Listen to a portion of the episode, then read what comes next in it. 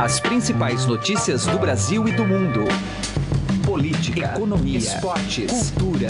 Informação com a credibilidade do maior jornal do país. Estadão Notícias. Olá, tudo bem com você? Eu sou Emanuel Bonfim e está começando a partir de agora mais uma edição do Estadão Notícias, nosso podcast com análises, entrevistas e informações sobre os temas mais importantes do momento no Brasil e no mundo. Na edição de hoje do podcast, vamos debater um assunto que tem mobilizado o judiciário, o legislativo e, claro, a sociedade brasileira, que é o fim do foro privilegiado. Hoje, o Supremo Tribunal Federal deve retomar julgamento sobre o assunto e já tem 4 votos com o entendimento de que os políticos só terão direito ao foro privilegiado se o crime do qual forem acusados tiver sido cometido no exercício do mandato e for relacionado ao cargo que ocupam.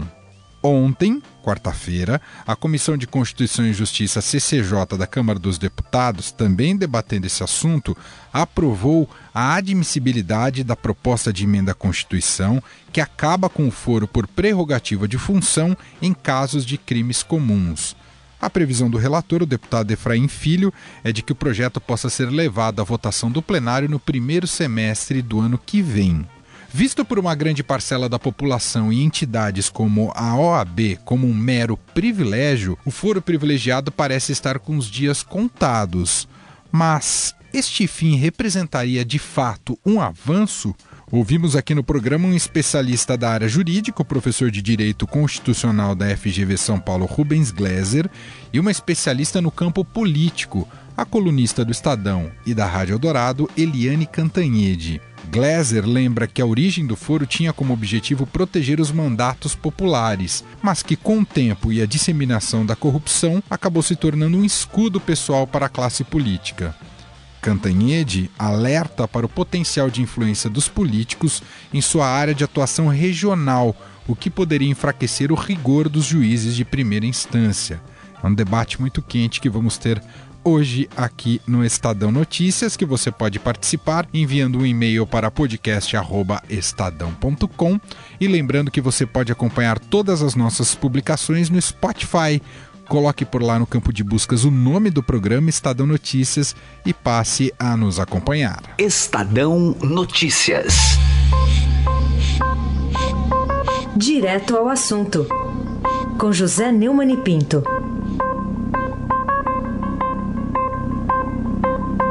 A prisão de Rosângela e Anthony Garotinho, no Rio de Janeiro, traz uma novidade. Até agora, os outros governadores do Rio presos e outros altos figurões dos mais altos poderes da República e dos estados estão sendo processados e acusados por crimes do colarinho branco. O primeiro deles que tem arma envolvida é o Garotinho. O Garotinho, segundo o seu principal delator, o empresário André da Silva Rodrigues, disse que o Garotinho tinha um bando armado sob as ordens de um tal de Toninho, Antônio Carlos Ribeiro. Ou seja, o Garotinho não é um criminoso do colarinho branco só. Ele é um criminoso para valer, com um revólver ou na cintura, ou como é de preferência hoje dos mafiosos, na canela. Bom, além disso, o Garotinho é ousado. Ele tem um Twitter, e nesse Twitter, no dia que o Pisciani foram represos, porque tem essa novidade no Brasil, né? O represo, ele escreveu um tweet bastante usado. Ele disse: denúncias da cadeia velha, vergonha, vergonha, vergonha. Ainda vai aparecer muita sujeira aí. A sujeira que apareceu, adivinhou, é dele. Quer dizer, além do mais, nosso querido Garotinho é cínico de dar dó, ou melhor, é cínico de não dar dó. O certo é que só o Moreira Franco foi eleito para ser governador do Rio, cumpriu o mandato e ainda não foi preso. Pode ser até que venha a ser, mas só depois de 2019, quando o seu foro privilegiado não existir mais. Aí já será outra conversa. José Neumann e Pinto, direto ao assunto. Estadão Notícias.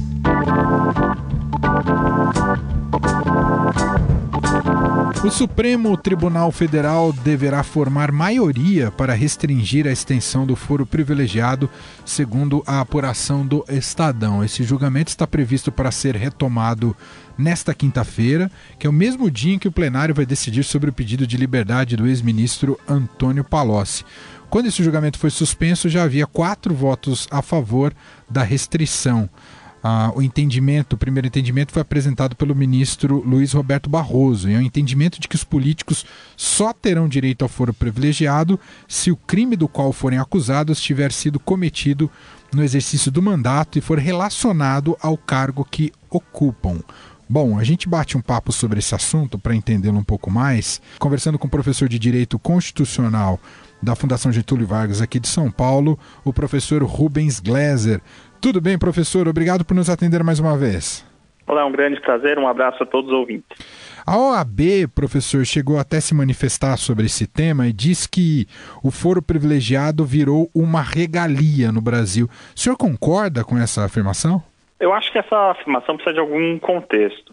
Acho que a ideia primeiro é o seguinte: muitas vezes o instituto do foro privilegiado está sob ataque, mas é importante retomar a ideia de que ele é um mecanismo institucional para evitar que o mandato popular possa ser derrubado por uma perseguição realizada via judiciário. Então, a ideia de que você teria alguém que eventualmente estaria fazendo uma oposição ao governo e que ali, através de alguma acusação frágil, dentro de um Ministério Público ou capturado ou parcial, e com auxílio de um judiciário também capturado ou parcial ou partidarizado, pudesse cassar esse mandato. O problema é que, ao longo do tempo, ficou cada vez mais claro que o legislativo no Brasil se tornou um poder altamente corrupto e envolvido com todo tipo de atividade criminosa.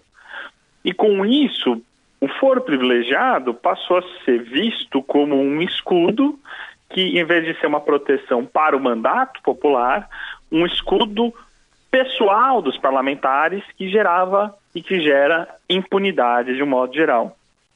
Então, acho que essa percepção decorre do fato de nós não de ter foro privilegiado em si, mas, em primeiro lugar, de você ter um sistema de foro privilegiado que é razoavelmente mal desenhado e de você ter um legislativo no país que é bandido de alguma maneira, e daí cria essa sensação. E, professor, é interessante o senhor apresentar essa reflexão, porque também não pode parecer que uma tomada de atitude como essa seja uma atitude muito radical, seria uma solução com um remédio muito forte, porque há uma análise que entende o fim do foro como até favorável para os políticos, porque eles vão descer para outras instâncias que muitas vezes eles têm mais influência política nos seus municípios e nos seus estados. O que o senhor acha disso? Eu tento pensar o seguinte: quando as pessoas imaginam que haverá o fim do foro privilegiado, que nós temos no país centenas e milhares de juízes, como, por exemplo, Sérgio Moro, Bretas e por aí vai, que seriam pessoas dotadas, então, do excepcional conhecimento sobre lavagem de dinheiro e corrupção, com equipes altamente especializadas fazendo a acusação e a denúncia, e que poderiam contar com apoio popular, enfim, esse tipo de coisa, e atenção da mídia. Não é o caso, né? E o fato de juízes como Breta e Moro terem sido notabilizados na opinião pública é justamente porque essa não é a regra, mas sim que eles são exceção. Então, realmente, extinguir o foro privilegiado é algo que pode proteger aqueles políticos que exercem um poder local com muita força, e viabilizar a perseguição de políticos que eventualmente não fizeram nada de errado, mas podem ser perseguidos por um judiciário, por um Ministério Público eventualmente partidarizado. Então, me parece que a solução... Só que o modelo atual é ruim por uma série de motivos. E não me parece que a solução que está na mesa hoje, sendo discutida ao mesmo tempo no Legislativo e no Supremo, resolva o problema que eu gostaria de retomar. É resolver uma equação entre haver uma proteção ao mandato e o fato de que convivemos com um legislativo delinquente. Então, precisaria ter uma alternativa melhor, um desenho melhor de foro privilegiado. Quer dizer, seria mais num sentido de correção do que está aí hoje do que simplesmente derrubar o foro privilegiado. É isso, professor? É isso. E, de modo geral, sempre que se tentou solucionar uma situação difícil com uma inovação radical do modelo, então extinguir algo que exige criar algo totalmente novo, isso tende a dar errado porque esses desenhos se relacionam com várias outras coisas e podem ter todo tipo de consequência perversa, inclusive. Então, a ideia são mudanças incrementais. Então, desafoga o STF, tem um monte de gente com foro privilegiado no Supremo, poderia ir para o STJ, poderia ir para qualquer tipo de tribunal, já ajudaria bastante a situação. Poderia ter um sistema recursal específico para os casos de foro privilegiado, poderia ter que ter um tipo de prazo, para algum tipo de incentivo para que aqueles casos sejam julgados durante o tempo do mandato parlamentar. Enfim, é preciso algum tipo de imaginação institucional para lidar com esse problema no momento. E manter o sistema como está é tão ruim quanto simplesmente extinguir ele. Ouvimos aqui o professor de Direito Constitucional da FGV, Rubens Glezer, analisando esse julgamento que teremos nesta quinta-feira no Supremo Tribunal Federal sobre a restrição da extensão do foro privilegiado. No país hoje mais de 30 mil pessoas gozam do foro privilegiado. Professor, muito obrigado aqui pela análise com a gente, um abraço. Eu que agradeço, um grande abraço. A gente vai continuar a debater a partir de agora esse assunto do foro privilegiado, que é bastante importante, correndo em paralelo tem o debate no Congresso e também no Supremo Tribunal Federal, com a retomada do julgamento, ou a expectativa dessa retomada do julgamento. E agora a gente tem a Eliane Cantanhede aqui com a gente. Deixa eu cumprimentá-la primeiro. Tudo bem, Eliane? Como é que você está? Alô, Emanuel. Alô, ouvintes. É um prazer estar aqui. Eliane, fiz questão de te convidar porque você fez uma coluna nessa semana no Estadão muito significativa e colocando uma pulga atrás da orelha de todo mundo, porque se entendeu o fim do foro como a panaceia dos problemas do país. Não é bem por aí, né, Eliane? Não, não é, porque o foro privilegiado é uma questão muito mais complexa do que as pessoas estão percebendo. O que acontece? Os leigos automaticamente concluem que o foro só privilegia os políticos e que eles têm que ser julgados, investigados pela primeira instância como todo cidadão. Só que as pessoas esquecem que os políticos têm uma relação muito diferenciada com os juízes, com os promotores, com os delegados, enfim, que são ali da convivência das pequenas cidades, das pequenas capitais. Então, é uma faca de dois gumes. Será que a primeira instância vai ser mais rigorosa no julgamento dos políticos? Há uma grande dúvida, porque todo mundo sabe que político, por exemplo, senadores, já foram governadores, já foram prefeitos, os filhos são governadores, são prefeitos, e eles têm uma relação muito próxima de vizinhança, frequentam os mesmos restaurantes, frequentam os mesmos lugares dos juízes, delegados, etc, etc. Então, isso pode gerar uma relação de camaradagem entre o investigado e o investigador.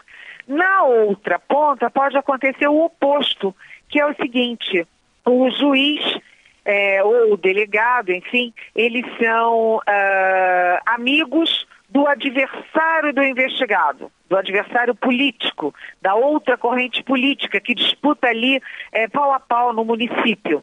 E eles podem ter aí, de repente, o direito de quebrar o sigilo telefônico, quebrar o sigilo fiscal, etc., do adversário, do amigo deles. Então, não é uma questão tão simples como estão querendo parecer. De qualquer forma, o Supremo Tribunal Federal já tem 4 votos a favor de rever de rever o foro privilegiado, mantendo o foro só para presidente da República, presidente da Câmara, presidente do Senado e presidente do próprio Supremo Tribunal Federal. E para os outros políticos, tudo que não for relativo diretamente ao mandato e que for anterior ao mandato, cairia na primeira instância. Mas a gente aí volta a lembrar, na primeira instância, nem todos os juízes são exatamente iguais ao juiz Sérgio Moro de Curitiba, ao juiz Valisney de Souza do Distrito Federal, nem ao juiz Marcelo Bretas do Rio de Janeiro. Então, não é garantia de justiça, de rigor, né, o simples fim ou revisão do foro privilegiado, Emanuel. Agora, esse julgamento no Supremo já está com a estrada pavimentada, Eliane. Entendemos que vai formar maioria facilmente? Olha, se já tem 4 votos a favor de rever o foro, ou seja, a favor do relator Luiz Roberto Barroso, a expectativa é de que dê aí 7 votos a favor da revisão do foro, nesses moldes que eu falei, contra 4 que seriam ou contra a revisão ou teriam uma posição um pouco, vamos dizer assim, mista. Rever o foro, mas não exatamente nesse molde do relator Luiz Roberto Barroso. Mas, de qualquer forma, se houver uma grande aposta a ser feita para o julgamento desta quinta-feira, é de que haverá um pedido de vistas. Ou seja, apesar da tendência de cair o foro privilegiado, tal como ele é hoje, apesar disso, a maior aposta é que a decisão não seja ainda hoje e haja esse pedido de vistas. E aí eu lembro que a argumentação para esse pedido de vistas já está até pronta, que é a que se a Comissão de Constituição e Justiça, a CCJ, já está julgando uma revisão do foro, incluindo não apenas políticos, mas também procuradores, etc., que o Supremo Tribunal Federal deveria aguardar o legislador concluir a nova lei referente ao foro privilegiado. E com esse argumento eles podem pedir vistas. Aguardemos, mas essa é a tendência, Emanuel. Muito bem. Eliane Cantanhede aqui com a gente participando do nosso podcast. Você sempre pode acompanhá-la nas páginas do Estadão, claro, também no ambiente digital do Estadão, assim como na Rádio Eldorado. Muito obrigado pela análise, viu, Eliane? É um prazer. Eu só queria fazer um complemento, pode ser? Por favor, Eliane, diga. É que esse movimento de revisão do foro privilegiado, ele não vem sozinho. Ele é acompanhado de um outro movimento que foi a mudança da Direção-Geral da Polícia Federal. Isso significa que há uma expectativa de troca de superintendentes da Polícia Federal nos estados. E aí você junta um juiz eventualmente camarada ou um juiz que seja amigo do adversário do político com um superintendente da PF que seja ou amigo do adversário do político. Isso pode dar uma grande confusão. É verdade. Muito obrigado, viu, Eliane? Um grande abraço. O Estadão Notícias desta quinta-feira vai ficando por aqui. Contou com a apresentação minha, Emanuel Bonfim, produção de Gustavo Lopes e montagem de Nelson Volter. O diretor de jornalismo do Grupo Estado é João Fábio Caminuto. De segunda a sexta-feira, uma nova edição deste podcast é publicada. Você tem tudo à disposição no blog Estadão Podcasts. Também estamos disponíveis no Spotify e mande seu comentário e sugestão para o e-mail podcast@estadão.com. Um abraço, uma excelente quinta-feira para você e até mais. Estadão Notícias.